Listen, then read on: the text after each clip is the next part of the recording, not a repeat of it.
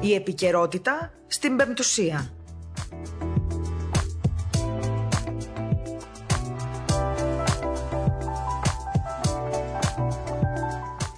Καλησπέρα σας, αγαπητοί οκροατέ. Ε, πέμπτη σήμερα, 18 Μαρτίου.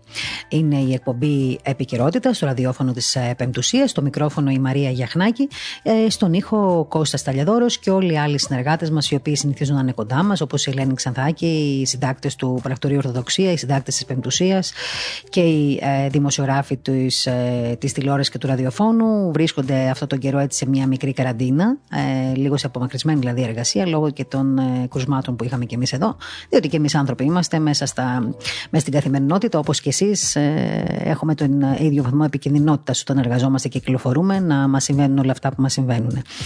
Ε, θέλω να σας πω ευχαριστώ πάρα πολύ για το ενδιαφέρον σας και για τα μηνύματα που μας έχετε στείλει, ε, γιατί ξέρετε πόσο καιρό τώρα έτσι τελεμπορούμαστε από αυτή την πανδημία και εμείς εδώ, α, από τους συναδέλφους που είχαν αυτά τα προβλήματα. Καλά πάνε όλοι, δόξα τω Θεώ.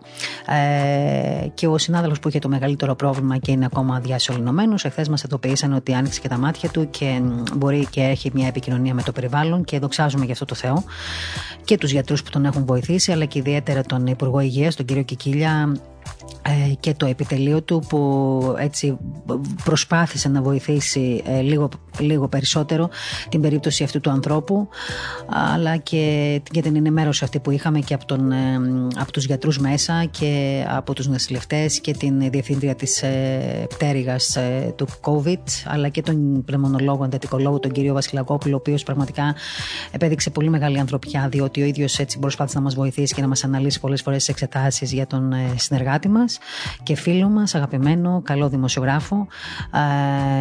Ε, επίσης, ε, να ευχαριστούμε πάρα πολύ και κυρίως εσάς για τις προσευχές σας, τη βοήθειά σας και τις προσευχές όλων των μοναχών, οι οποίοι ξέρουμε πολύ καλά τι προσευχή έκαναν για όλα τα παιδιά αυτές τις μέρες και κυρίως για τον συνεργάτη μας, συνάδελφο και φίλο, ο οποίος βρίσκεται ακόμα διασωληνωμένος βεβαίως στο Ασκληπείο της Βούλας. Μιλάμε για περιπτώσεις ανθρώπων που πρόσεχαν πάρα πολύ να έχετε υπόψη σας. Δηλαδή, δεν ήταν άνθρωποι που ήταν αρνητές των μέτρων. Αντιθέτως, ήταν πολύ προσεκτικοί όλοι, και ακόμα κυρίως και εκείνους που είναι ακόμα στην, ε, στην ε, εντατική. Ε, με μάσκες, με αποστάσεις, με παράθυρα ανοιχτά, με ε, μείωση ε, ύπαρξης ανθρώπων στους ίδιους χώρους. Και παρόλα αυτά, είδατε, δεν καταφέραμε να κρατηθούμε μακριά από αυτό τον ιό που μας ταλαιπωρεί και μας κουράζει και μας φοβίζει. Ε, είναι κάτι το οποίο το αντιμετωπίζουμε όλοι μας. Ε, Όμως θέλω να πω ότι και με αφορμή αυτές τις, ε, αυτά τα περιστατικά και κυρίως το, το περιστατικό του φίλου και συνεργάτη που βρίσκεται ακόμα διασωληνωμένος, έτυχε και εμείς να βρεθούμε πολύ κοντά, ε, αν θέλετε, στην κατάσταση που επικρατεί στα νοσοκομεία. Ε, γιατί όταν έχεις και δικούς ανθρώπους μέσα εκεί, όπως καταλαβαίνετε, και η επικοινωνία είναι άλλη και το ενδιαφέρον είναι άλλο. Πέρα δηλαδή από το συνολικό ενδιαφέρον για την κοινωνία, έχεις και ένα προσωπικό ενδιαφέρον για τους ανθρώπους σου. Οπότε καταλάβαμε δηλαδή τις δυσκολίες περισσότερο που ε, περνούν ε, ε, οι ίδιοι οι γιατροί και οι νοσηλευτές, τις ελλείψεις που υπάρχουν ακόμα στα νοσοκομεία. Υπάρχουν, φανταστείτε, νοσοκομεία τα οποία δέχονται ασθενείς με, ε, με χτυπημένους από τον COVID και δεν έχουν πολλές φορές ούτε τα κατάλληλα μηχανήματα να τους βοηθήσουν με τους αναπνευστήρες. Υπάρχουν νοσοκομεία όπως είναι το Τζάνιο, όπως σας είπα και την προηγούμενη φορά, το οποίο ακόμα αναζητά, ε, ε, αν θέλετε, μηχανήματα υποστήριξη ε, ε, οξυγόνου για τους ασθενείς που πάνε εκεί με COVID. Ε, δεν θέλω να δώσω εγώ ιατρικές συμβουλές, δεν είναι η δουλειά μου αυτή. σω την επόμενη εβδομάδα που θα είναι λίγο τα πράγματα κατασταλαγμένα να φιλοξενήσουμε ένα-δύο γιατρούς από εκείνους που ξέρουν να λένε την αλήθεια με το όνομά τους και να μας πούν, αν θέλετε, και τι περνάνε οι άνθρωποι οι ίδιοι ε, που είναι ε, ασθενείς με COVID στις εντατικές, πότε είναι επικίνδυνα τα πράγματα για τους ίδιους και πότε όχι.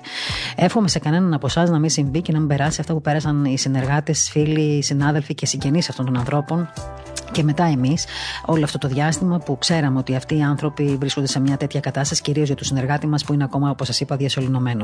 Να ευχόμαστε για όλους τους ανθρώπους, όμως να ξέρετε ότι οι εντατικέ είναι γεμάτες και από νέους ανθρώπους, ηλικίες μικρές δηλαδή, 35, 40, 45 χρονών. Ε, θέλει πολύ προσοχή, ακόμα και αν ανοίξουν τα πάντα όλα. Εσείς πρέπει να είστε προσεκτικοί μέχρι να δούμε πότε θα μας ελεήσει ο Θεός, θα μας λυπηθεί και θα ξεφύγουμε από αυτόν τον μεγάλο κίνδυνο που αυτή τη στιγμή κατατρέχει την ανθρωπότητα. Thank you. Ε, σήμερα στην εκπομπή θα φιλοξενήσουμε ε, τον Σεβασμιότο τον Μητροπολίτη Καλαβρίτων και Γιαλίας, τον κύριο Ιερώνυμο και με αφορμή αν θέλετε ε, και την ε, προχθεσινή κάλυψη που έκανε το Πρακτορείο Ορθοδοξία και η Πεμπτουσία για την ε, αναπαράσταση της τελετής ορκομοσίας των αγωνιστών του 21 μετά από 200 χρόνια μια συγκλονιστική τελετή και θέλω να ευχαριστήσω πάλι όλους εσάς από όλα τα μέρη του κόσμου Έλληνες της Ομογένειας, Έλληνες που κατοικούν στην στην Ελλάδα, που κατοικούν στην Αυστραλία, που κατοικούν στην Αμερική, στη Ρωσία, όλοι, όλοι οι Έλληνες που παρακολουθήσατε αυτή την υπέροχη αναπαράσταση ε, της ορκομοσίας των αγωνιστών ε, και οι σελίδες μας, αλλά και, το, και οι σελίδες μας στο Facebook και οι επίσημες και το YouTube και όλα έδειξαν πραγματικά την απήχηση στη μεγάλη. Χιλιάδες κόσμου παρακολούθησαν εκείνες τις στιγμές, ήταν πραγματικά συγκινητικές και για μένα, εμένα με συγκινεί περισσότερο που συγκινεί τον κόσμο ακόμα, ε, που συγκινούν ακόμα τον κόσμο τέτοια περιστατικά, τέτοιες αναπαραστάσεις και τέτοιες στιγμές που τις έχουμε όλοι ανάγκη, γιατί είμαστε όλοι κλεισμένοι στα σπίτια μας και όλες αυτές οι εκδηλώσεις, οι εθνικές επέτειοι κλπ. δεν εορτάζονται πλέον από εμάς όπως ε, θα έπρεπε και όπως συνηθίζαμε στο παρελθόν. Ε, με αφορμή λοιπόν αυτό το, αυτή την αναπαράσταση θα επικοινωνήσουμε μαζί με τον Σεβασμιότατο, ο οποίος είναι και καθοδόν έχει ένα ταξίδι, αλλά ελπίζουμε ότι η γραμμή θα μας βοηθήσει να έχουμε μια καλή επικοινωνία. Αλλά δεν θα μιλήσουμε βέβαια μαζί του μόνο γι' αυτό. Μην ξεχνάμε ότι είμαστε στη Σαρακοστή. Να σας ευχηθώ και καλή Σαρακοστή. Καλό τριώδιο, καλό αγώνα, καλή δύναμη. Εύχομαι να περάσουμε αυτή την Σαρακοστή με νηστεία και προσευχή και μετάνοια για να μπορέσουμε να δυναμώσουμε όλοι μας και να αντιμετωπίσουμε τις δύσκολες στιγμές που περνάμε. Άρα λοιπόν ε, και τα 200 χρόνια από την Επανάσταση και μια έτσι, επικοινωνία λίγο πιο ε, αν θέλετε πνευματική για θέματα που αφορούν ε, το, την ψυχή μας αυτές τις μέρες της Σαρακοστής και αμέσως μετά θα ακούσουμε και μια πολύ ωραία συνέντευξη, έτσι, συνομιλία που θα έχουμε με τον Σεβασμένο του Μετροπολίτη Ναϊρόμπι υπέρτιμο και έξαρχο Κένια τον κύριο Μακάριο ο οποίος όπως ξέρετε όλοι 40 ολόκληρα χρόνια στην Ιεραποστολή εκεί στην Κένια, στην Αφρική βαδίζει χιλιόμετρα, οδηγεί χιλιόμετρα χιλιόμετρα για να φτάσει ακόμα και στον τελευταίο πεινασμένο, ακόμα και στο τελευταίο παιδάκι, το αγράμματο, το πεινασμένο, το διψασμένο, για να, ε, ε, για να εφαρμόσει την αγάπη του Ευαγγελίου, για να τηρήσει αυτό που είπε ο, ο Χριστός μας στο Ευαγγέλιο. Και πραγματικά, όπως έχω πει πολλές φορές, αυτοί οι ιεραπόστολοι που βρίσκονται εκεί κάτω, ίσως να είναι η σημαία μας, η σημαία του Ευαγγελίου, η σημαία της χριστιανικής αυτής αγάπης.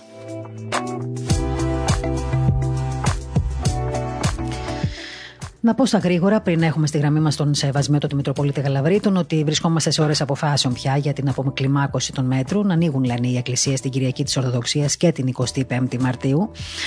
Ε, ξέρουμε, όπως σας ενημέρωσε και το Πρακτορείο Ορθοδοξίας σήμερα, ότι ουσιαστικά την ε, Κυριακή της Ορθοδοξίας θα είναι ανοιχτές οι εκκλησίες αλλά και την 25η Μαρτίου. Όμως, ε, εκτός από τη μερική άρση των περιορισμών, ε, την Κυριακή αυτή, σε ό,τι αφορά τις εκκλησίες, θα προχωρήσει η κυβέρνηση γενικότερα σε μια άρση μέτρων και σύμφωνα πάντα με τις πληροφορίες μας ε, ε, την ερχόμενη ε, Κυριακή, ενώ θα τελεστεί θεία λειτουργία στη Μητρόπολη Αθηνών παρουσία συνοδικών ιεραρχών. Αυτό εξάλλου ανακοινώθηκε και του Αρχιεπισκόπου Αθηνών και Πάση Ελλάδος, κ. κ. Ρεωνίμου. Εκεί θα, θα λειτουργήσουν οι Μητροπολίτες Ηλίου, κ. Αθηναγόρας και Φυσία Αμαρουσίου και Οροπού, κ. Κύριλο, Νέας Ιωνίας και Φιλαδελφίας, κ. Γαβρίλ και Γλυφάδος, κ. Αντώνιος. Ο Σεβασμένο Μητροπολίτης Νέας Ιωνίας θα υποδεχθεί την πρόεδρο της Δημοκρατίας, κ. Κατερίνη Σακελεροπούλου, η οποία θα παραστεί. Και θα είμαστε ζωντανά. Το πρακτορείο Ορθοδοξία και η Πεμπτουσία θα, είναι, θα έχει ζωντανή αναμετάδοση. Ε, καλό θα είναι όσοι. Βέβαια, για μένα, καλό θα είναι όλοι να είστε στις εκκλησίες. Αλλά για όσους, εν πάση περιπτώσει, δεν είστε στις εκκλησίες για διάφορους λόγους προσωπικούς, μπορείτε να συνδεθείτε μαζί μας και να παρακολουθήσετε ε, την Κυριακή της Ορθοδοξίας. Μια μεγάλη μέρα για την Ορθοδοξία και για όλους μας. Και ελπίζουμε την, ε, την επόμενη φορά, τον επόμενο χρόνο, να είναι τα πράγματα πολύ καλύτερα από ό,τι είναι σήμερα. Λίγο αργότερα θα πούμε έτσι περισσότερα, αν θέλετε, και για τα μέτρα. Να σας ενημερώσω για όσα με ρωτάτε τώρα. Βλέπω πολλά και με ρωτάτε, αλλά δεν ξέρω αν θα βρεθεί ο χρόνος. Τώρα όμως, όπως σας ανακοίνωσα πριν από λίγο, θα επικοινωνήσουμε με τον Σεβασμένο του Μετροπολίτη Καλαβρίτων και Γιαλία, ε, τον κύριο Ιρόνιμο, τον οποίο θέλω να ευχαριστήσω θερμά που είναι κοντά μας σήμερα. Σεβασμιότητα, ευλογείτε, καλή Σαρακοστή, καλή δύναμη, καλή... την ευχή σας. Του κυρίου, καλημέρα σας, καλή Σαρακοστή και σας ευχαριστώ πάρα πολύ διότι είμαι απόψε, σήμερα, τώρα στο, στην όμορφη εκπομπή σας. Και έχουμε τότε Σεβασμιότατε, επειδή είπα και στους ακροατέ μας ότι θα είστε καθοδόν και ενδεχομένως να έχουμε μάλλον κακή γραμμή, θα ήθελα, αν γίνεται, ε, δεν ξέρω αν με ακούτε εσείς, να επικοινωνήσω και πάλι μαζί σας και αν γίνεται να σταματήσετε κάπου να μπορέσουμε να κάνουμε την ε, συζήτηση αυτή έτσι πιο ήσυχα. Να παρακαλέσω τον Κώστα Λιαδόρο λοιπόν να ξαναπάρει τον σεβασμιότατο του Μετροπολίτη. Ωστόσο, να σας πω ότι ε, να, να παραμείνω μέχρι να ξανά έχουμε τη γραμμή, ότι την Κυριακή λοιπόν αυτή θα έχουμε απευθείας σύνδεση από τη Μητρόπολη Αθηνών. Ε, Ώρες αποφάσεων, όπως σας είπα, ε, για την απομακλιμάκωση των μέτρων. Ε, η κυβέρνηση και οι ειδικοί παραμένουν στην αρχική τους διαδικασία, που σημαίνει συνεδρία της Επιτροπής την Παρασκευή και εισηγήσεις προς την κυβέρνηση. Ε, την, ε, σύμφωνα με το σχεδιασμό που υπάρχει μέχρι στιγμής, θα ανοίξουν και άλλα βέβαια κέντρα, αυτά που χρειάζεται ο κόσμος για να μπορεί να έχει την καθημερινότητά του σε μια ελευθερία. Όμως να προσέχετε και τις περιοχές που είναι ακόμα σε βαθικό κοινό, να προσέχετε τους ανθρώπους σας, αυτούς όλους που έχετε δίπλα σας, κοντά σας, ε, να τους συμβουλεύετε να τηρούν τα μέτρα. Μαθαίνω μάλιστα ότι από τον Απρίλιο και μετά θα ανοίξουν τα πάντα όλα, δηλαδή και οι χώροι εστίασης. σω όμως είναι και ένας τρόπος ε, να βγει λίγο ο κόσμος από το σπίτι του και να μπορέσει να πάρει μια ανάσα. Ε, καλό θα είναι να δούμε βεβαίως ε, και αργότερα την, ε, την περίοδο δηλαδή της Μεγάλης Εβδομάδας αλλά και το Πάσχα να μπορεί ο κόσμος να ταξιδέψει στα χωριά του. όχι να κάνει υπερβολές, αλλά λίγο να βγει στην ύπεθρο, να πάρει μια ανάσα και να μπορεί να εκκλησιαστεί και να μπορεί να βιώσει έτσι και το θείο δράμα όπως πάντα συνηθίζουμε εμείς χριστιανοί Ορθόδοξοι. Εύχομαι όλα αυτά να τα ανακτήσουμε, να μπορέσουμε να επιβιώσουμε και να είμαστε έτσι όλοι δυνατοί να σταθούμε στο ύψος των περιστάσεων.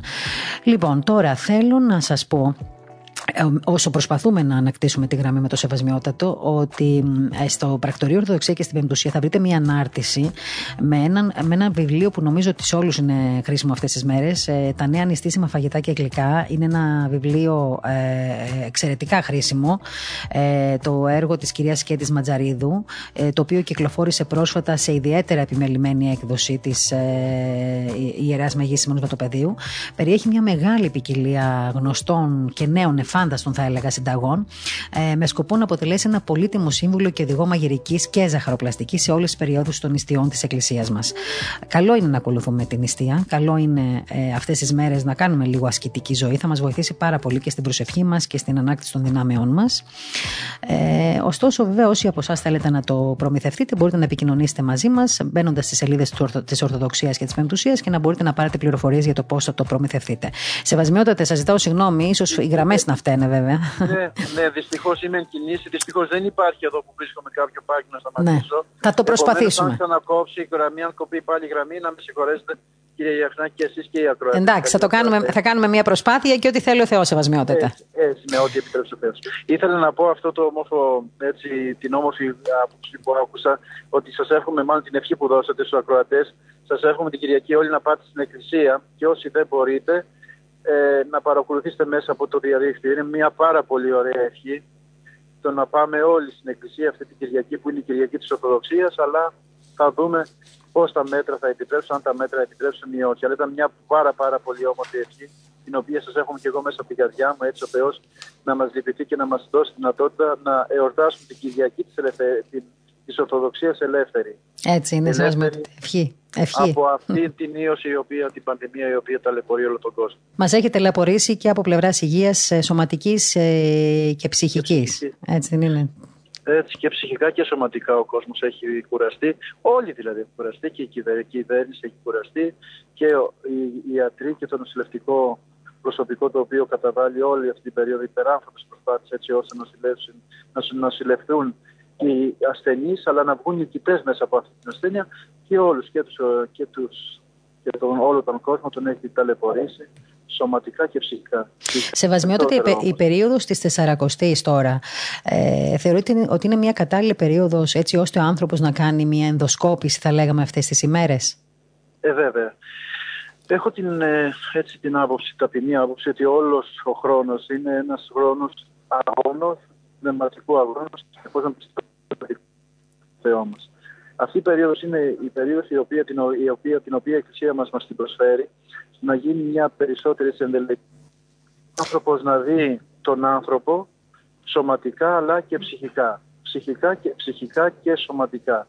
Έτσι λοιπόν αυτή η περίοδος είναι στο να καθίσουμε να δούμε που έχουμε πικράνει τον ίδιο μας τον εαυτό, τον συνάνθρωπό μας, τον γείτονά μας, τον φίλο μας, τον σύζυγό μας και μέσα από αυτή την ενδοσκόπηση να πλησιάσουμε τον Θεό, να ζητήσουμε συγγνώμη προς τον, στον άνθρωπο τον οποίο έχουμε βλάψει περισσότερο, στον εαυτό μας, τον ίδιο μας τον εαυτό τον οποίο έχουμε βλάψει με όλα αυτά τα οποία κάνουμε, με τις παρεκτροπές τις σωματικές και από εκεί και πέρα να έρθει η ταπείνωση, με ταπείνωση μάλλον να ζητήσουμε το έλεος του Θεού και να έρθει η θεραπεία και η σωματική και η ψυχική. Και νομίζω ότι όπως ε, έτσι ε, ρωτάνε και οι, οι ακροατές μας πώς μπορεί άραγε ο άνθρωπος να κερδίζει, να κερδίζει καθημερινά ή να κερδίσει γενικότερα την εύνοια του Θεού; Με την πίστη του, με την πίστη στο Θεό, αυτό που ξεκίνησα να σας πω ότι είμαι αναλέγης προς αυτό που ακούμε και την ημέρα της Πεντηκοστής η Εκκλησία ότι Κύριε εσύ είμαστε παιδιά δικά σου, αμαρτωλά, με πάθη, με αδυναμίες, τα οποία φεύγουμε, αλλά να ξέρεις ότι μόνο σε ένα λατρεύουν και μόνο σε ένα αναγνωρίζουμε όσων μόνον αληθινών Θεών. Αυτή δηλαδή έτσι λοιπόν αυτή η πίστη έρχεται, είναι βάλσιμο στην ψυχή του ανθρώπου που ο Θεός μας κύβει μας, και μας δέχεται όπως είμαστε και μας αγιάζει όμως, διότι αναγνωρίζουμε και αυτόν τον μόνο αληθινών Θεών και εμείς αναγνωρίζουμε ότι είμαστε παιδιά αμαρτωλά και έτσι τα αμαρτωλά παιδιά ο Θεός τι κάνει, τα σώζει. Και γιατί αυτό και πώς έχουμε, έχουμε, έχουμε ένα μεγάλο παράδειγμα ως προς την εύνοια του Θεού προς τον άνθρωπο. Τι έγινε πάνω στον παράδεισο, ο άνθρωπος, ο Αδάμ και η Εύα επαναστατούν, έρχονται και γυρίζουν την πλάτη των Θεών. Και τους διώχνει ο Θεός. Αλλά τι κάνει όμως ο Θεός, στέλνει τον ιόν του και σώζει τον άνθρωπο από την αμαρτία. Αυτό τι σημαίνει, τι δηλώνει, την εύνοια του Θεού. Ένας άνθρωπος ο οποίος λοιπόν ήταν αμαρτωλός, ο Αδάν και η Εύα, η πρωτόπλαστη, τους διώχνει, αλλά έχουν και την εύνοια του Θεού στέλνοντας τον ιόν και λόγο του να σώσει πάλι το πλάσμα του από την αμαρτία και να τον επανεφέρει πάλι στην πρωταρχική του θέση που ήταν πια η, η, η επικοινωνία του ανθρώπου με τον άνθρωπο και η ζωή του μέσα στον παράδεισο. Αυτό είναι δηλαδή η εύνοια του Θεού φαίνεται από τους πρωτοπλάστους που τους διώχνει αλλά όμως στέλνει και τους σώζει. Και μετά βεβαίως ε, ως φυσικό επακόλουθο μιας πραγματικά έτσι θα λέγαμε σωστής ε, ύπαρξης του δημιουργήματος Θεού θα ήταν η μετάνοια μετά από αυτή την πράξη. Ρωτάμε λοιπόν, ε, θα θέλαμε να σας ρωτήσουμε λοιπόν αν η μετάνοια ως αρετή, γιατί σίγουρα η μετάνοια εγώ νομίζουμε ότι είναι μια αρετή, είναι γνωστή για τον άνθρωπο, είναι δηλαδή κάτι που ξέρει, που είναι βιωμά του, την αίσθηση της μετάνοιας την έχει ο άνθρωπος μέσα του, σεβασμιότατε; Είναι η μετάνοια υπάρχει, είναι έμφυτο η εμφύτη μέσα στον κάθε άνθρωπο, αλλά και κερδίζεται με τον αγώνα του ανθρώπου. Ε, και ένας άνθρωπος, πιστεύω, και αυτός ο οποίος πιστεύει και αυτός που δεν πιστεύει, έχει ώρες για τις οποίες πολλές φορές αυτοί οι οποίοι δεν πιστεύουν έτσι, έρχονται πολλές φορές και μετανούν για πράγματα τα οποία έχουν πράξει στη ζωή τους και έρχονται και δικαιολογούν πράγματα τα οποία έχουν πράξει και λέγουν ε, έκανα αυτό το πράγμα, έκανα την άλλη πράξη, έκανα πίκρανα των, των, των διπλανών μου και ζητούν από τον εαυτό τους να, να πάρουν την συγχώρεση. Αυτό είναι ένα θέμα το οποίο το αντιμετωπίζουμε έτσι και στην εξομολόγηση αλλά και σαν χριστιανοί το βλέπουμε και το βιώνουμε και σαν ορθόδοξοι χριστιανοί το βιώνουμε καθημερινά. Η άλλη όμως η πλευρά, οι άνθρωποι οι οποίοι πιστεύουν στον Θεό, την μετέανεια τη βιώνουν καθημερινά και ζητούν το έλεος του Θεού, δηλαδή στο τέλος της ημέρας, τι κάνει ένας καλός χριστιανός, ένας άνθρωπος ο οποίος πιστεύει στο Θεό, πηγαίνει στο σπίτι του, στο κελί του, στο δωμάτιό του και κάνει αυτό που ξεκινήσαμε την ομιλία μας, την ενδοσκόπησή του. Και βλέπει που έχει πικράνει πρώτα τον εαυτό του και μετά τον Θεό μέσω του ανθρώπου.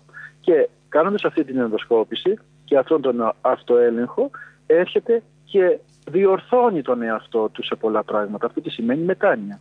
Μετάνοια σαν έννοια είναι αλλαγή τρόπου ζωής, αλλαγή τρόπου σκέψης, αλλαγή συνηθιών.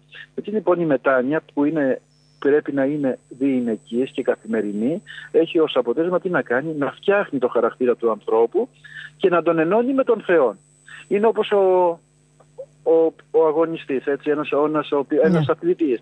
Μπαίνει στο στίβο και αρχίζει και κάνει το πρωί, όταν πηγαίνει να κάνει την, ε, ε, να, να κάνει την, ε, την προπόνησή του κάνει προθέρμανση. Εντάξει, αρχίζει εκείνο, μια προθέρμανση, μετά μπαίνει περισσότερο στο στίβο, τρέχει, κάνει, φτιάχνει και φτάνει στο αδυνατό αυτό το οποίο θέλει να κερδίσει, το κάνει με έναν αγώνα. Έτσι είναι και ο πνευματικός αγώνας.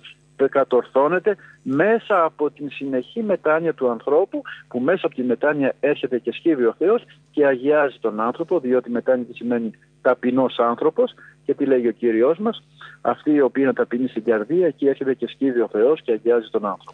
Πόσο σημαντικό, Σεβασμιότητα, είναι για την αναβάθμιση του ανθρώπου, την πνευματική του αναβάθμιση, να εμπιστεύεται τον άνθρωπο, τον Θεό, συγγνώμη. Πόσο σημαντικό είναι να δείχνουμε εμπιστοσύνη στο είναι Θεό. Είναι όσο εμείς αναπνέουμε. Αν, αν, όσο, όσο σημαντική είναι η αναπνοή μας για να μπορούμε να ζούμε, τότε τόσο πολύ σημαντικό είναι και ο άνθρωπος να εμπιστεύεται στον Θεό.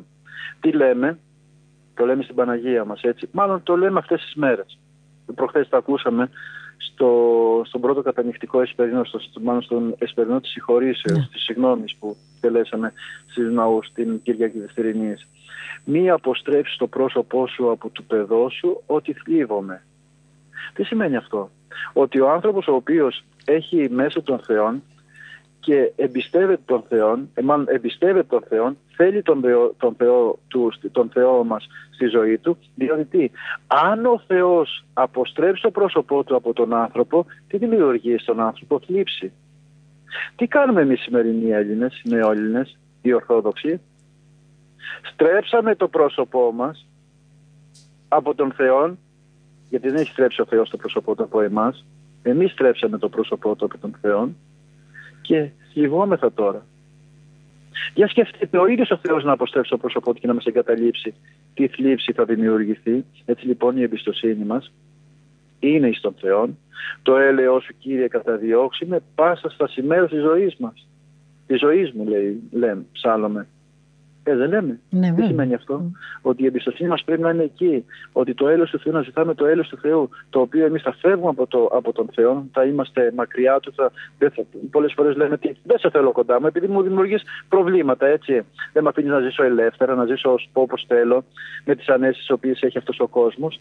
Αλλά τι έρχομαι και παρακαλώ το Θεό, το έλεος κύριε, του λέμε, να μας καταδιώκει σε όλη τη ζωή, σε όλη μας τη ζωή. Αυτό σημαίνει να έχουμε εμπιστοσύνη στο Θεό και ο Θεός έχοντας έχοντας εμείς οι άνθρωποι αυτή την εμπιστοσύνη, θα έρχεται και θα μας κρατά ενωμένους, αλλά θα πρέπει όμως, πρέπει όμως να τον αναγνωρίζουμε ως τον μόνον αληθινών Θεών, ο οποίος ήρθε στον κόσμο να σώσει τον άνθρωπο από την αμαρτία και τα δεσμά του διαβόλου. Και νομίζω, Σεβασμιότατο, ότι αυτή η εποχή την οποία διανύουμε τώρα λόγω και της πανδημίας είναι ίσως ακόμα πιο πολύ από ποτέ αναγκαία αυτή η εμπιστοσύνη στο Θεό. Μάλιστα. Ναι, ε, λέω λοιπόν ότι αυτή την εποχή της πανδημίας... Ε, ναι. Ε, ας μην, το, ας μην σας κουράσουμε άλλο, να πάρουμε μία ανάσα, ε, Κώστα μου, και να αποχαιρετήσουμε το Σεβασμιότατο για μία άλλη φορά και να μπούμε στη συζήτησή μας με τον ε, Γέρο Ναϊρόμπι. Λοιπόν, όπως σας είπα πριν από λίγο, βλέπετε τη Σαρακοστή αρχίζουν οι πειρασμοί. Νομίζω ότι όλοι ζείτε στα σπίτια σας και στις ε, δουλειές σας και πάντα ε, την Σαρακοστή έτσι μικρά ή μεγάλα προβλήματα. Γι' αυτό πρέπει να έχουμε πολύ μεγάλη υπομονή. Κάπως έτσι λοιπόν ο πειρασμός δεν μας άφησε σήμερα να ολοκληρώσουμε τη συζήτησή μας με το σεβασμιότατο ε, Μητροπολίτη Καλαβρίτων και Γέλια, τον κύριο Ιερόνιμο, τον οποίο έτσι κι αλλιώς ευχαριστώ που είχε τη διάθεση να συνομιλήσουμε σήμερα στο ραδιόφωνο της Πεντουσίας. Όμως επειδή αφήσαμε την συζήτηση στη μέση, θα επαναλάβουμε αυτή την επικοινωνία όταν πια θα βρίσκεται στην ε, Μητρόπολη του για να είμαστε λίγο πιο ε, έτσι καλά και στην επικοινωνία μας, να ακούτε και εσείς καλύτερα. Και είναι κρίμα όμως γιατί ήταν μια πολύ ωραία συζήτηση και σας έχω πει ότι μας αρέσουν αυτές οι συζητήσεις. Λοιπόν, ε, την ε, περίοδο αυτή που ε, περνάμε όλοι δύσκολα με την πανδημία, έχετε δει ότι και μέσα από το πρακτορείο και από την Πεμπτουσία έχουμε προσπαθήσει πολλές φορές και από το ραδιόφωνο βεβαίως και θα το δείτε και στην τηλεόρασης μεθαύριο, ότι εμείς θέλουμε να φτάνουμε όπου υπάρχει άνθρωπος και όπου υπάρχει ορθοδοξία και όπου υπάρχει υπάρχει ένας μικρός ή μεγάλος ιεραπόστολος. Θέλουμε δηλαδή να αφού κραζόμαστε τις αγωνίες, την προσπάθεια, το, τα θέματα, τα προβλήματα των ανθρώπων που αυτή τη στιγμή ε, πράττουν, ε, κάνουν έργο. Ε, έχω πει επίσης ότι πραγματικά στην, στην Ιεραποστολή γίνεται πολύ μεγάλο έργο από ανθρώπους οι οποίοι έχουν απαρνηθεί τον εαυτό τους και είναι σε μια διαρκή προσπάθεια να προσφέρουν στον άνθρωπο από αγάπη, από ενδιαφέρον, από αλληλεγγύη. Όλα όσα δηλαδή λέει το Ευαγγέλιο εκείνοι τα εφαρμόζουν και τα κάνουν πραγματικότητα εκεί στην Αφρική. Ε, θα ακούσουμε τώρα λοιπόν, θα φτάσουμε μέχρι, την, ε, μέχρι το Ναϊρόμπι, μέχρι την ε, Κένια που εκεί ε, είναι ο Σεβασμιότατος Μητροπολίτης Ναϊρόμπι, ο κ. Μακάριος, ε, ο οποίος μας έχει κάνει και άλλη φορά την τιμή να μιλήσει μαζί μας για το έργο αυτό που γίνεται εκεί. Είχαμε κάνει μια συνομιλία συνομιλία μαζί του πριν από λίγες μέρες, την οποία την ηχογραφήσαμε για να μπορέσουμε να έχουμε μια καλή επικοινωνία και να μην έχουμε διακοπές ε, στο τηλέφωνο.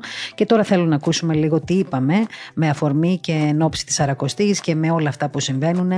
Ε, να μας έτσι ακουμπήσει και εκείνος την ανθρώπινη του, ε, αν θέλετε, ε, άποψη, την, ε, την ψυχή του για όλα όσα βιώνει εκεί με τους ανθρώπους στους οποίους βρίσκεται καθημερινά κοντά τους. Ε, να ακούσουμε λοιπόν το Σεβασμένο του Μητροπολίτη Ναϊρόμπι.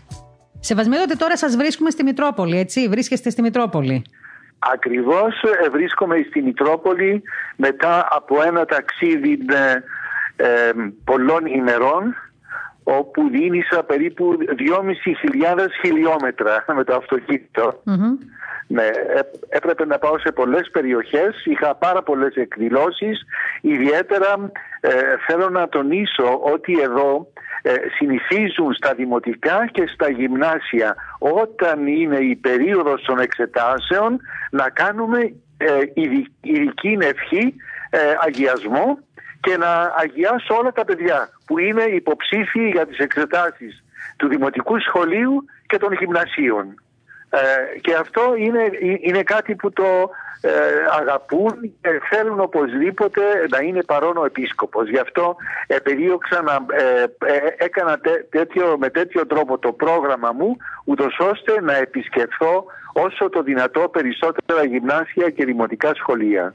Τηρούν όλες τις παραδόσεις εκεί οι άνθρωποι ε, ε, στη, στη Ναϊρόμπι γενικότερα. Τηρούν τις παραδόσεις και είναι πολύ κοντά στην εκκλησία και κάθε φορά που πρόκειται να κάνουν μια καινούργια αρχή, ακόμα και αν αυτή έχει να κάνει με το σχολείο τους, για αυτούς προέχει πάντα να παίρνουν ευλογία.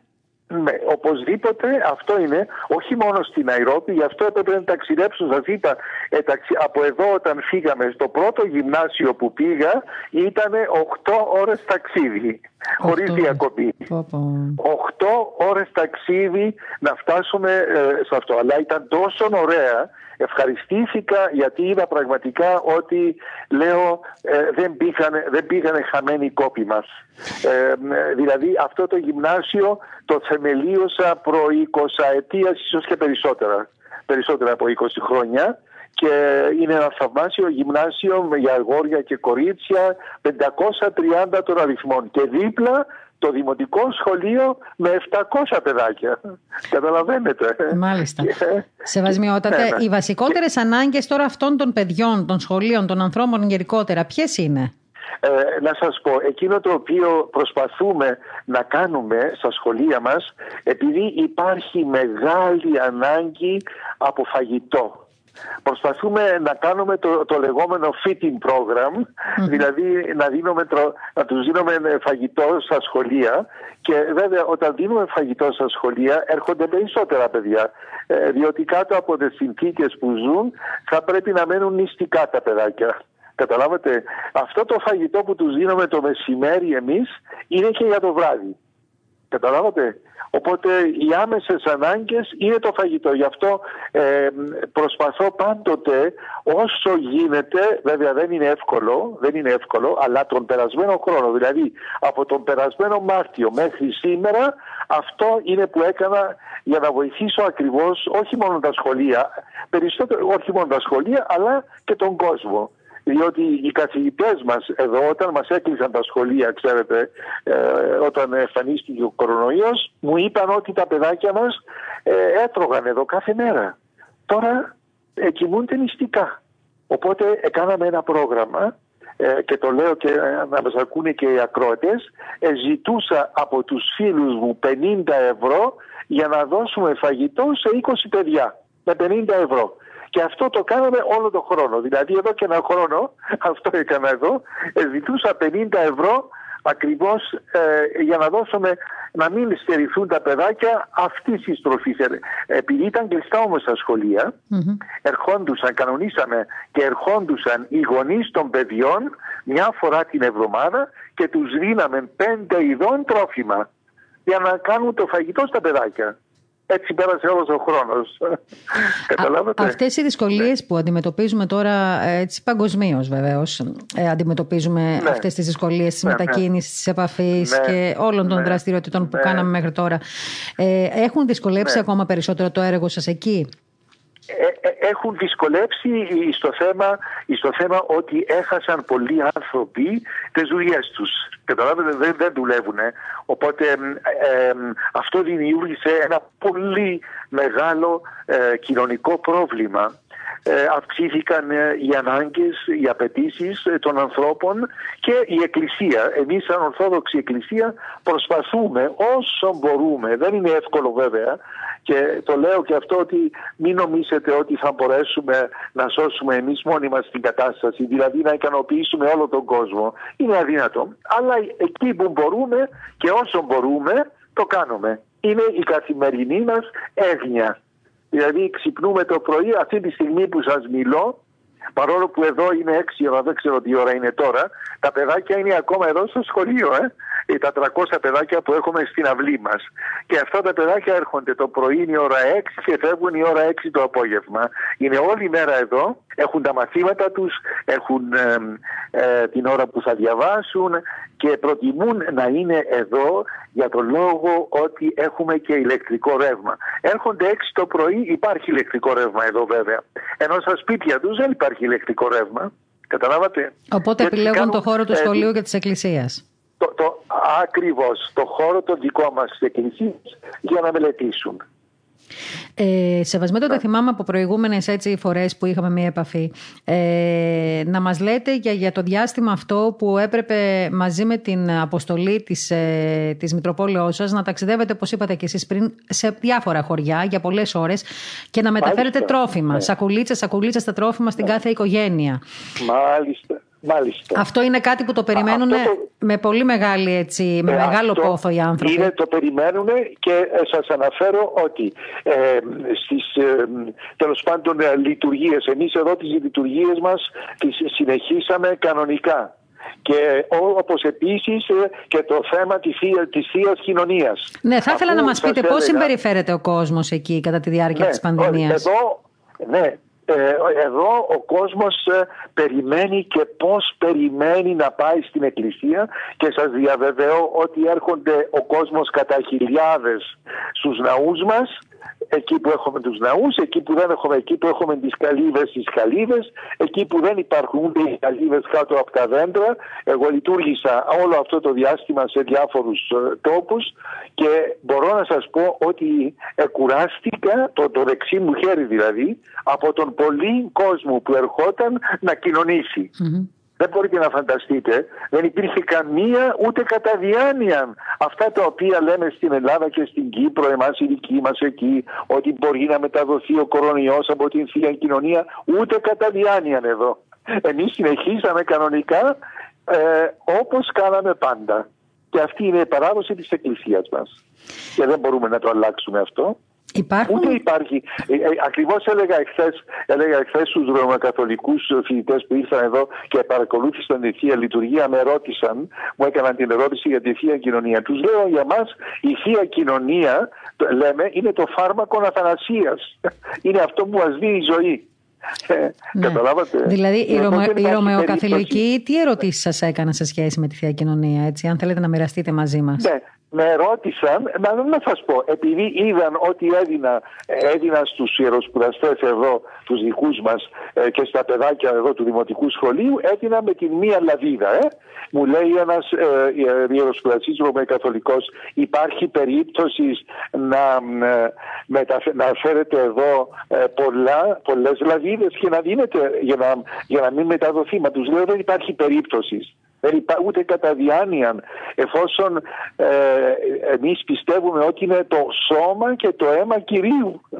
Δεν υπάρχει περίπτωση, τους λέω. Εμείς θα συνεχίσουμε, είναι η αρχαία παράδοση τη Εκκλησία και θα συνεχίσουμε να την εφαρμόζουμε. Και ε, αν θυμάμαι, σας είπα την περίπτωση με, με τους Μασάι. Νομίζω το είπα την προηγούμενη φορά. Mm-hmm. θυμαστε ε, και, και, τώρα αυτές τις μέρες ε, το κάνουμε. Αλλά όταν πήγα στους Μασάι την εποχή που υπέφερε ο κόσμος εκεί από την ε, πανδημία του AIDS και πέθαιναν ο κόσμος εδώ, ήταν, η γένεια ήταν, προδοστατούσε για να καταλάβετε. Και φυσικά οι Μασάι επειδή είναι πολύ γαμοί, η, η ασθένεια ήταν σε υψηλών βαθμών. Ε, πήγα εκεί, δεν είχαμε την εποχή εκείνη ε, ε ναών, ε, λειτουργήσα έξω στην Ήπεθρο, ήρθαν, ε, δεν μπορώ να τα περιγράψω πόσοι Μασάοι, 400, 500 ήρθαν. Λειτουργήσαμε ήμουν μαζί με τους μαθητές μου.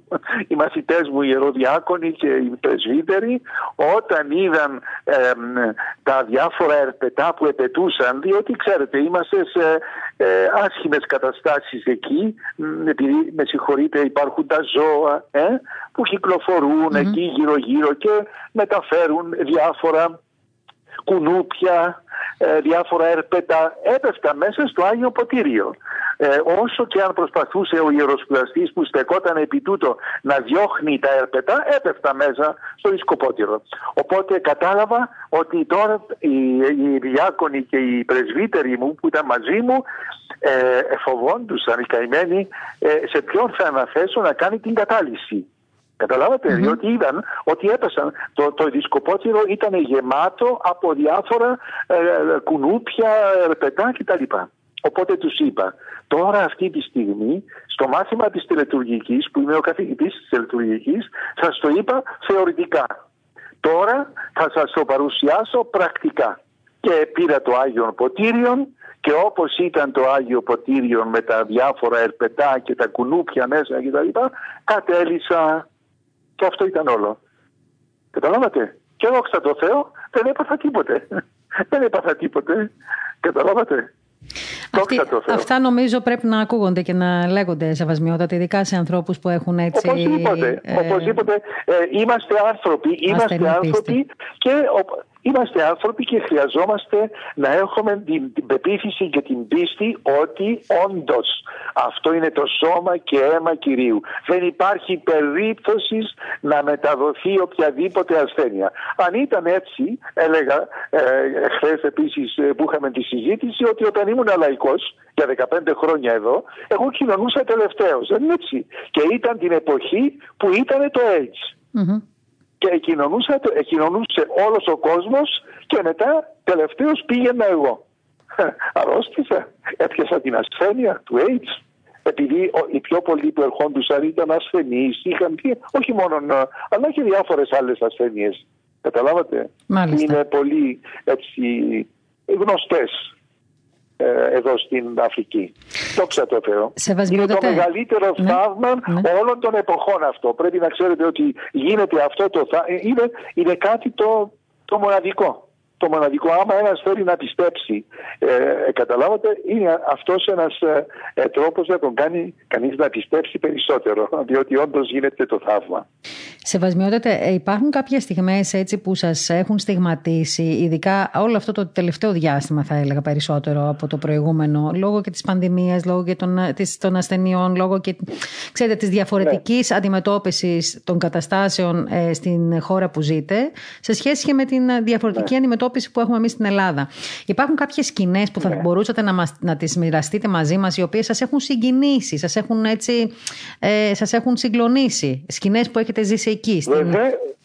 Βεβαίως, βεβαίως, οπωσδήποτε ε, επανέρχομαι, επανέρχομαι πάλι για να σας πω ότι αυξήθηκε η πίστη των ανθρώπων προς τον Χριστό και η αγάπη προς την Εκκλησία διότι δεν έμεινε άλλος σωσίδιο, δηλαδή δεν υπάρχει ε, άλλη οδός σωτηρίας μόνο ο Χριστός και η Εκκλησία.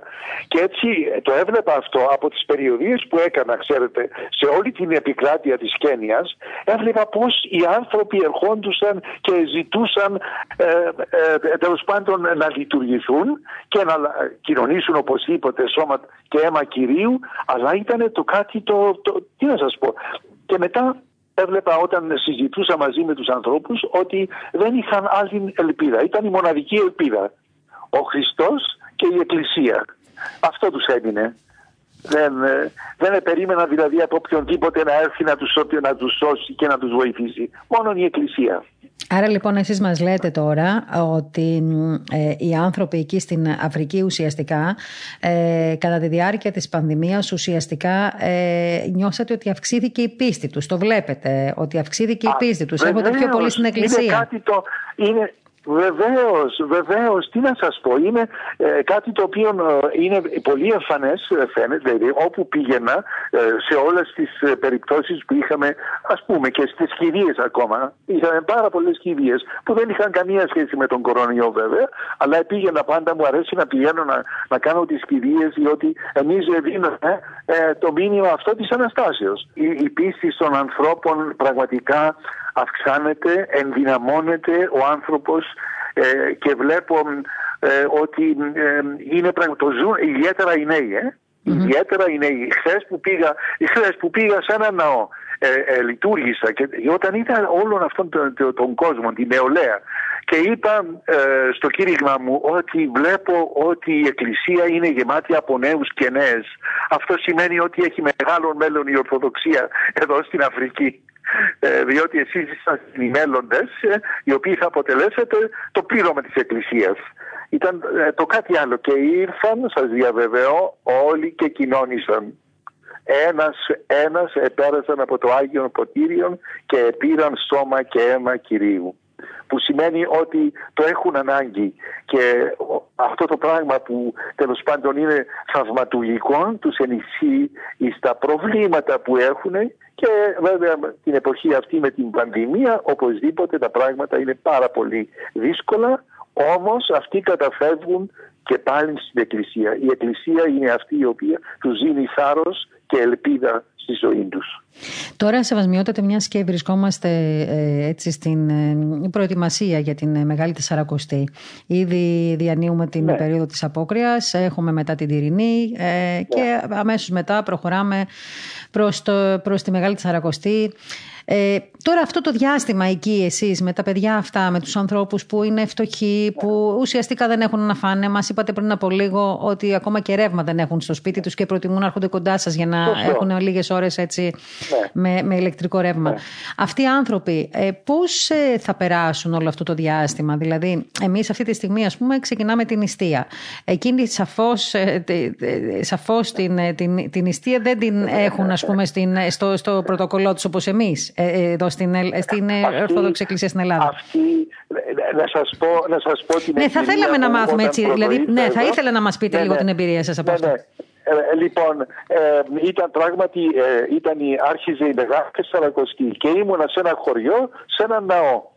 Και κήρυξα βέβαια, κήρυξα και είπα ότι αρχίζει η νηστεία, ότι πρέπει να αποφεύγουμε το κρέας, το γάλα, ε, καταλάβατε; Και στο τέλος της, μετά που τελείωσε η ακολουθία, ήρθαν οι χριστιανοί και μου είπαν ότι εμείς ε, νηστεύουμε πάντα, μου είπαν, διότι δεν έχουμε την πολυτέλεια να τρώμε κρέας. Mm.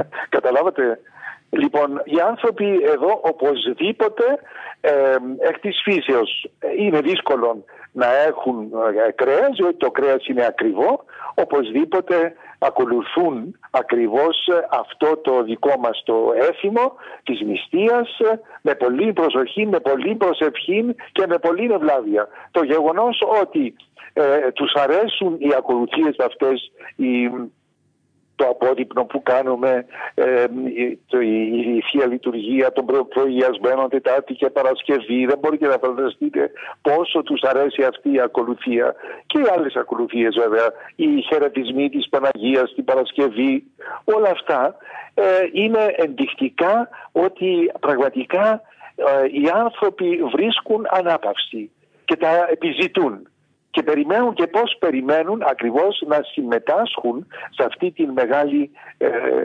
εορτή της ε, περίοδου αυτής ε, της Μεγάλης Εσαρακοστής και τελικά να καταλήξουμε στην Ανάσταση του Κυρίου μας. Και είναι μεγάλο πράγμα σεβασμιότατε όταν βρίσκεστε, μια, ε, όταν βρίσκεστε στην Αφρικανική Ήπειρο και ανάμεσα σε ανθρώπους που έχουν διαφορετικό χρώμα, διαφορετική γλώσσα, από διαφορετικές φυλές και πόσες διαφορετικές φυλές άραγε. Ε, είναι νομίζω μια εικόνα που σίγουρα αυτό θα σας ακολουθεί σε όλη σας τη ζωή σαν εικόνα να βρίσκεστε ανάμεσα σε αυτούς τους ανθρώπους οι οποίοι και αποζητούν την προσευχή και αποζητούν ε, το έλεος του Θεού και αποζητούν τις ιερές ακολουθίες και με το χτύπημα της καμπάνας είναι πρώτοι αυτοί ναι. που έρχονται στους ναούς, έτσι ναι. δεν είναι; Είναι εικόνες τις οποίες δεν τις βλέπει εύκολα κανείς σε άλλες χώρες όπως είναι η Ευρώπη, η Ελλάδα κλπ. Όντως, όντως και το γεγονός ότι η Ορθοδοξία δεν κάνει διακρίσεις. Βλέπετε εμείς ε, αγκαλιάζουμε εδώ όλο τον κόσμο. Ε, α, σας λέω ας πούμε ότι αυτή την περίοδο που έκανα τη διανομή των τροφίμων επειδή η, η, η τηλεόραση εδώ ερχότανε ε, τέλος πάντων όπου πήγαινα ερχόταν πράγματι και έπαιρνε σκηνές και έδειχνε στο δελτίο ειδήσεων ότι ένας Ορθόδοξος επίσκοπος επισκέπτεται τα χωριά και κάνει διανομή. Και το έμαθαν οι μουσουλμανοι οι αδελφοί μας οι μουσουλμάνοι.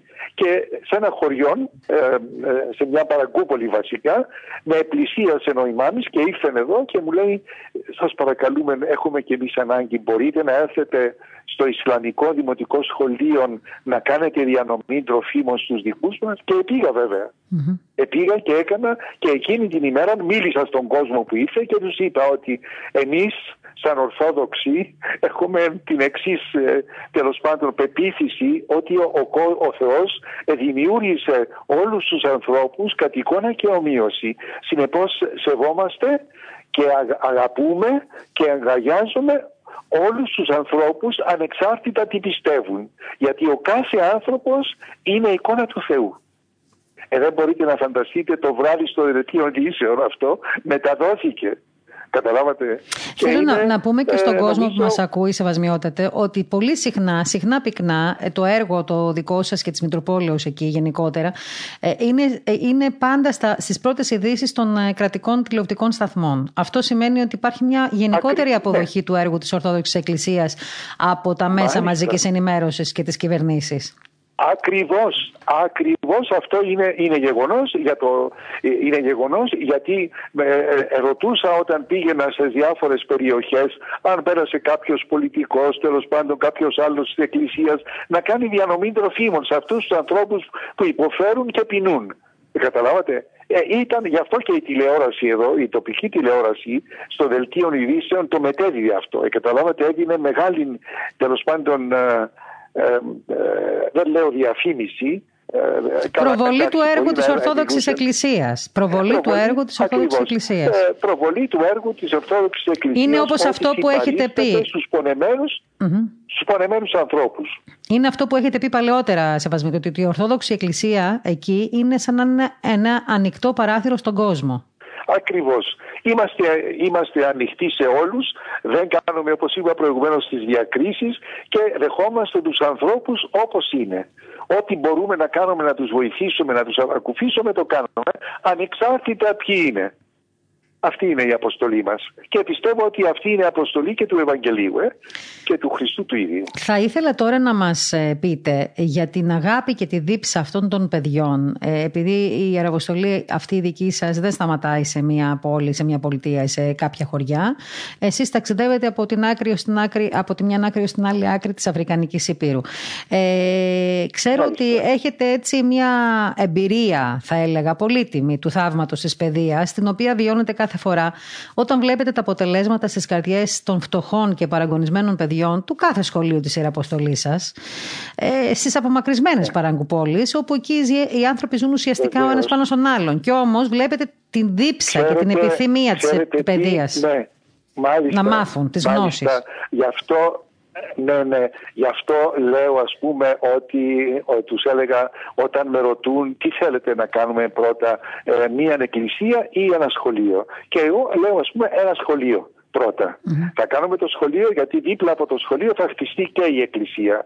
Και σας διαβεβαιώ ότι αυτή τη φορά που έκανα την περιοδία μου συνήντησα παιδιά που πέρασαν από εδώ από το δημοτικό σχολείο. Για σκεφτείτε, ήταν εδώ στο δημοτικό σχολείο. Πήγαν μετά στο γυμνάσιο, τα γυμνάσια τα δικά μας. Ε, ε, τελείωσαν τα γυμνάσια. Πήγαν στο πανεπιστήμιο. Και αυτή τη στιγμή αυτοί οι άνθρωποι έχουν κρατικές θέσεις. Και σας λέω ε, έτσι ας πούμε συμπτωματικά όταν κατέβαινα από, το, από ένα γυμνάσιο ε, με σταματάει ένας στο δρόμο και βλέπω ότι ήταν γνωστός μου. Και μου λέει σεβασμιότατε ε, εσείς με σπουδάσατε μου λέει. Έγινα ο chief της περιοχής και μετά από αυτό επειδή πήρα το πτυχίο από το διδασκαλικό κολέγιο ήταν έναν επιπλέον πρόσωπο. Και αυτή τη στιγμή είμαι ο διοικητής της περιοχής μου λέει. Ε, λοιπόν τι θέλετε να σας κάνω; Και Βέβαια, δεν χρειάστηκε πολύ σκέψη. Του λέω, θα ήθελα αν μπορείτε να κάνετε το δρόμο από το γυμνάσιο μέχρι την πόλη, που είναι αρκετά χιλιόμετρα, γιατί ήταν σε άσχημη κατάσταση και είχε βρέξει και ήταν πολύ δύσκολο να ταξιδέψουμε. Οπότε αυτός ο άνθρωπος το έκανε μέσα σε μια εβδομάδα έφτιαξε τον δρόμο. Ο δε αντιπρόεδρος της Κένιας, ο δε αντιπρόεδρος της Κένιας, όταν ήρθε στο σχολείο αυτό το γυμνάσιο, ε, φέρει το όνομα Μακάριος, λοιπόν ήρθε εκεί και με συνάντησε και επειδή συνεργαστήκαμε παλαιότερα όταν ήταν βουλευτής και με ρωτάει μπροστά σε όλον τον κόσμο. Μου λέει μας έχεις κάνει τόσα πολλά. Τώρα μου λέει που είμαι ο αντιπρόεδρος της χώρας δεν χρειάζεστε κάτι από μένα, μου λέει.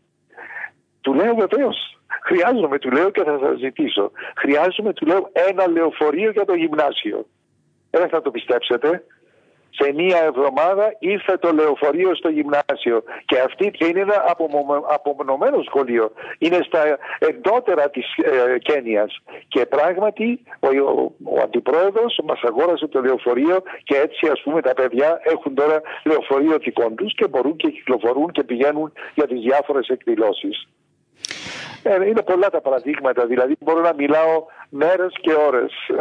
Σεβασμιότατε, όταν, ναι, όταν αναχωρείτε από τον κάθε σταθμό της ιεραποστολικής σας περιοδίας, από τι συναισθήματα είστε, είστε συνήθως πλημμυρισμένος; Να σας πω, ε, βλέπω ότι ο, ο σπόρος του Ευαγγελίου έπιασε και είναι βαθιά ριζωμένος μέσα στις καρδιές των ανθρώπων ε, το γεγονός ότι αγαπούν όπως είπα προηγουμένως το Θεό και έχουν τη μόνη τους ελπίδα στην Εκκλησία.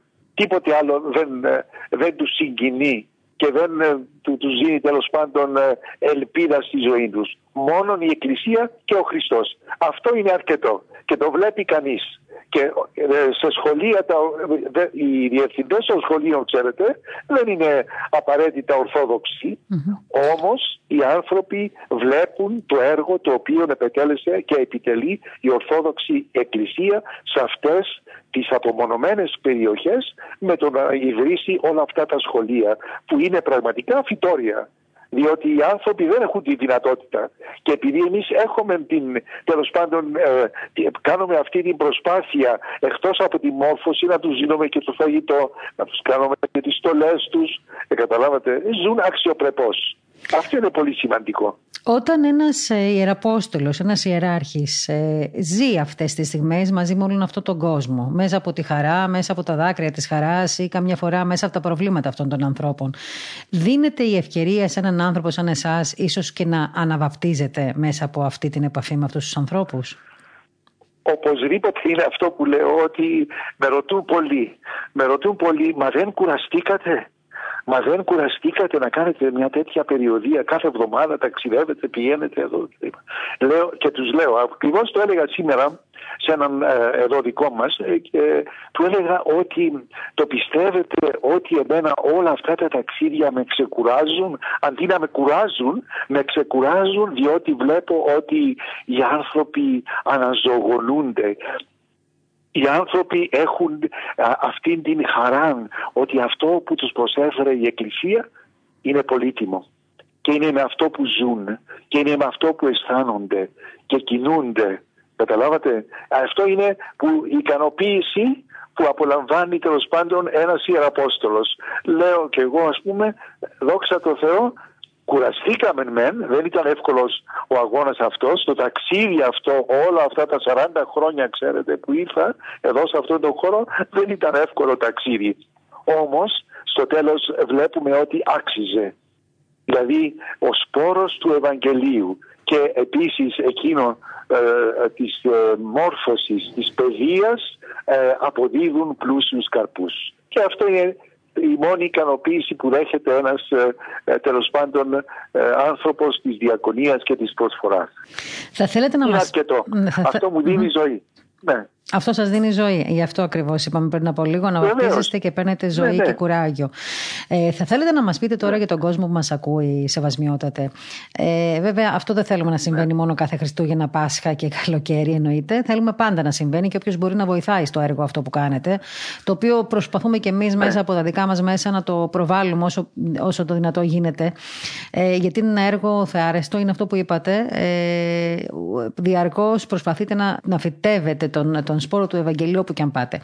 Τι είναι αυτό που θεωρείτε ότι αυτή τη στιγμή έτσι θα θέλετε να ακούσει ο κόσμος, ε, τι χρειάζεστε αυτή τη στιγμή, ποιες είναι οι πρώτες ανάγκες που μπορούν να φτάσουν εύκολα σε εσάς, ε, σε υλικά αγαθά, ε, κάποια βοήθεια οικονομική, ίσως επιπλέον; Τι είναι αυτό που βοηθάει, που λύνει περισσότερο το πρόβλημα των ανθρώπων εκεί, για τους οποίους φροντίζετε πάντα εσείς με πολύ αγάπη; Ναι, θα θέλαμε καταρχήν από τον κόσμο να προσεύχεται, να μας δίνει ο Θεός ε, σωματικές και πνευματικές ε, δυνάμεις για να μπορέσουμε να εκπληρώσουμε αυτή την αποστολή μας. Και ταυτόχρονα, εκείνοι που έχουν τη διάθεση να μας βοηθήσουν ε, στα προγράμματά μας, στα σχολεία μας, στο επισητιστικό πρόγραμμα που είπα είναι, είναι πάρα πολύ βασικό. δεν λέω για εκκλησίες, έχουμε δόξα τω Θεώ χτίσει ε, αρκετούς ναούς αλλά επειδή υπάρχουν αυτές οι άμεσες ε, ανάγκες της παιδείας και το επισητιστικό πρόγραμμα. Ό,τι μπορεί ο καθένας και θέλει να βοηθήσει αυτό θα, θα είναι πραγματικά μια μεγάλη ε, εξυπηρέτηση στον κόσμο μας εδώ. Η παιδεία και το επισητιστικό πρόγραμμα αυτά τα δύο στοιχεία τα οποία είναι τα πιο βασικά για την ε, ανάπτυξη την, ε, των παιδιών ουσιαστικά. Δηλαδή να έχουν βεβαίως, καταρχήν να σταθούν στα πόδια τους και μετά να καλλιεργηθούν.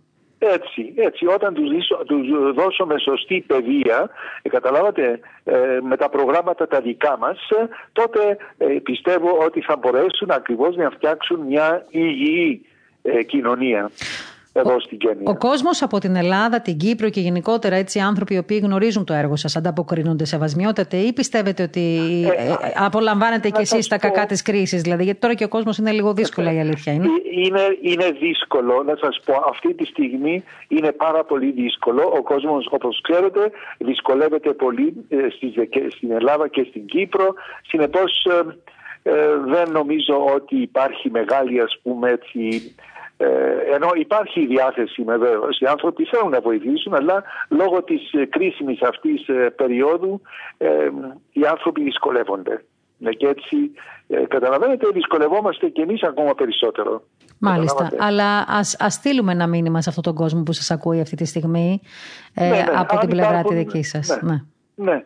Αν υπάρχουν άνθρωποι οι οποίοι θέλουν να βοηθήσουν, οπωσδήποτε θα επικοινωνήσουν μαζί σας και εσείς θα βρείτε τον τρόπο ούτως ώστε να μπορέσουμε εμείς θα συνεχίσουμε όπως είπα προηγουμένως όσο ο Θεός μας, μας δώσει δυνάμεις ε, σωματικές και πνευματικές για να εκπληρώσουμε αυτή την αποστολή μας. Και πριν ολοκληρώσουμε να πούμε σεβασμιότατα στον κόσμο που μας ακούει ε, τι σημαίνει για ένα γεύμα, τι σημαίνει να φροντίσει κάποιος ένα παιδί, να το αναλάβει δηλαδή ουσιαστικά γιατί αν στην Ελλάδα ξέρω εγώ με 50 ευρώ ε, μπορεί να μην παίρνεις τίποτα στην, ε, στην Κένια, στο Ναϊρόμπι, γενικότερα εκεί στη, στην Αφρικανική ναι. Ήπειρο τα 50 ευρώ μπορεί να είναι πολύ σημαντικά.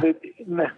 Ναι, ναι, ναι, ναι. Ζητούμε για να καταλάβετε 20 ευρώ λέμε για το κάθε παιδί το μήνα. 20 ευρώ το μήνα. Καταλάβετε. Αυτό είναι.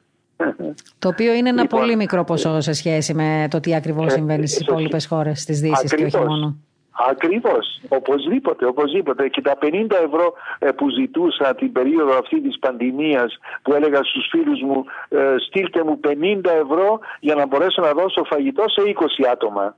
Καταλάβατε; Μάλιστα. Και να πούμε ότι οι λογαριασμοί της Τράπεζας της Μητροπόλεως βρίσκονται και στο Facebook, στις σελίδες σας στο Facebook, αλλά ε, και στα ναι. δικά μας τα θέματα, στο πρακτορείο και στην Πεμπτουσία. Μπορεί κάποιος να τα βρει ανα πάσα στιγμή για να μπορέσει να καταβάλει έτσι, την αγάπη του για να βοηθήσει αυτά τα παιδάκια. Μάλιστα. Και να διευκολύνει και το έργο σας. Σεβασμιότατα, θα είμαστε σε επαφή. Σας ευχαριστούμε για άλλη μια φορά που μοιραστήκατε μαζί μας τις εμπειρίες σας και την αγάπη σας. πάρα πολύ. Να σας δίνει ναι, ναι. δύναμη Παναγία και να σας φυλάει πάντα στο έργο σας. Να σας προστατεύει. Να εύχεστε, να εύχεστε. Ε, ο Χριστός εν το μέσο ημών. Αμήν. Να είστε καλά την ευχή σας, Σεβασμιότατα. Ευχαριστώ, ευχαριστώ πολύ. Ευχαριστώ.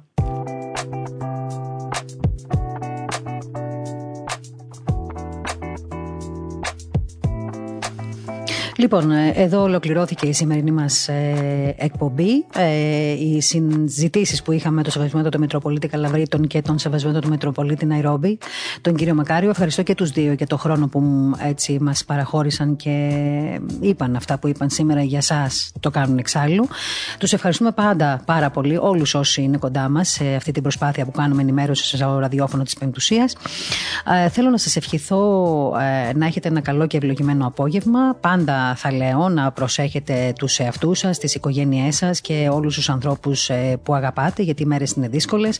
Βλέπετε ότι υπάρχει μια σύγχυση και με τα εμβόλια και με το πώς σε πάση περιπτώσει μπορούμε να προστατευτούμε αλλά νομίζω ότι μια ε, προστασία προσωπική ε, για, την, για τον εαυτό μας και τις οικογένειές μας είναι σίγουρα πάρα πολύ σημαντική. Θέλω να σας πω ότι αύριο θα μπορείτε να παρακολουθήσετε ζωντανά από την Μονή Αστερίου, από την Ιερά Μονή Αστερίου, την ακολουθία των χαιρετισμών.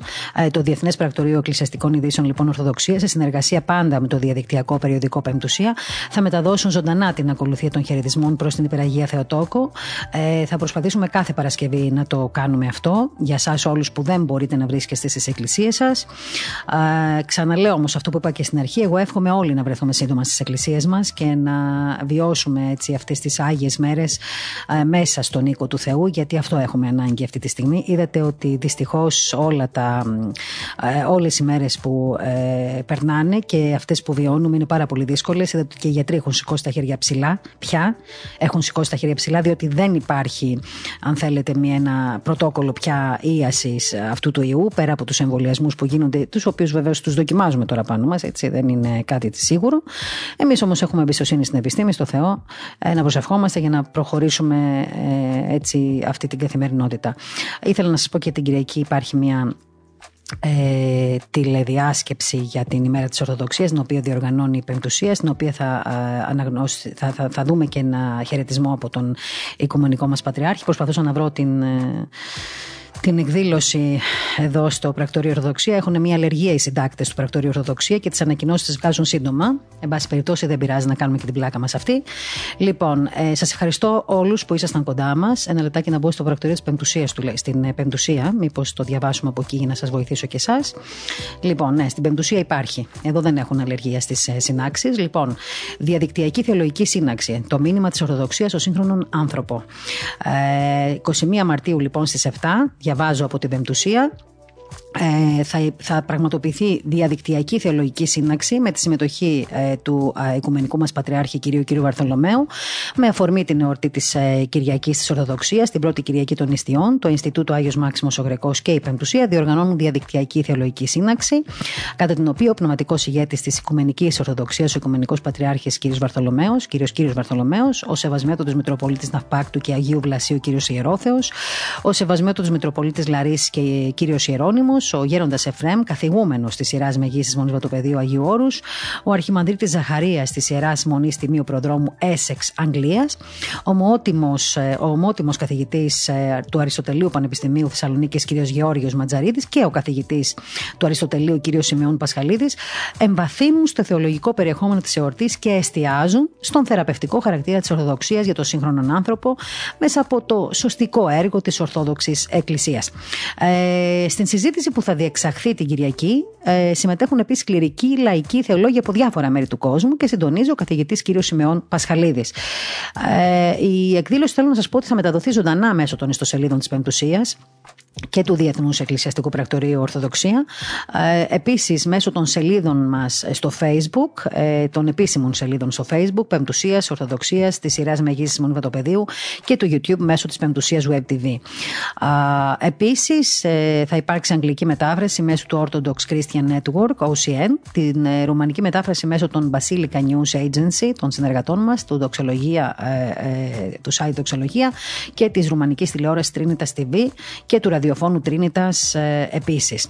Όπως καταλάβετε, παντού θα υπάρχει αυτή η σύναξη. Καλό είναι να την ακούσετε, να την παρακολουθήσετε. Θα ακουστούν πολύ σημαντικά πράγματα και καλό είναι να, να, να, να έτσι, ε, μπορούμε να καλλιεργηθούμε και ε, σε άλλο επίπεδο πέρα από το πολύ έτσι, προσωπικό, ε, στενό, ε, πνευματικό, αν θέλετε, για το θέμα της Ορθοδοξίας. Ε, τα μεγέθη αυτών των ανθρώπων θα μιλήσουν μεγάλα, οπότε καλό είναι να το παρακολουθήσουμε. θέλω να σας ευχαριστήσω όλους που ήσασταν κοντά μας, να σας ευχηθώ καλή και ευλογημένη Σαρακοστή για άλλη μια φορά. Καλό αγώνα, καλό, καλό στάδιο. Ε, καλό είναι να βάλουμε την αιστεία και την προσευχή πιο πολύ ε, στην καθημερινότητά μας. Νομίζω ότι πια τώρα το έχουμε πιο πολύ ανάγκη από ποτέ.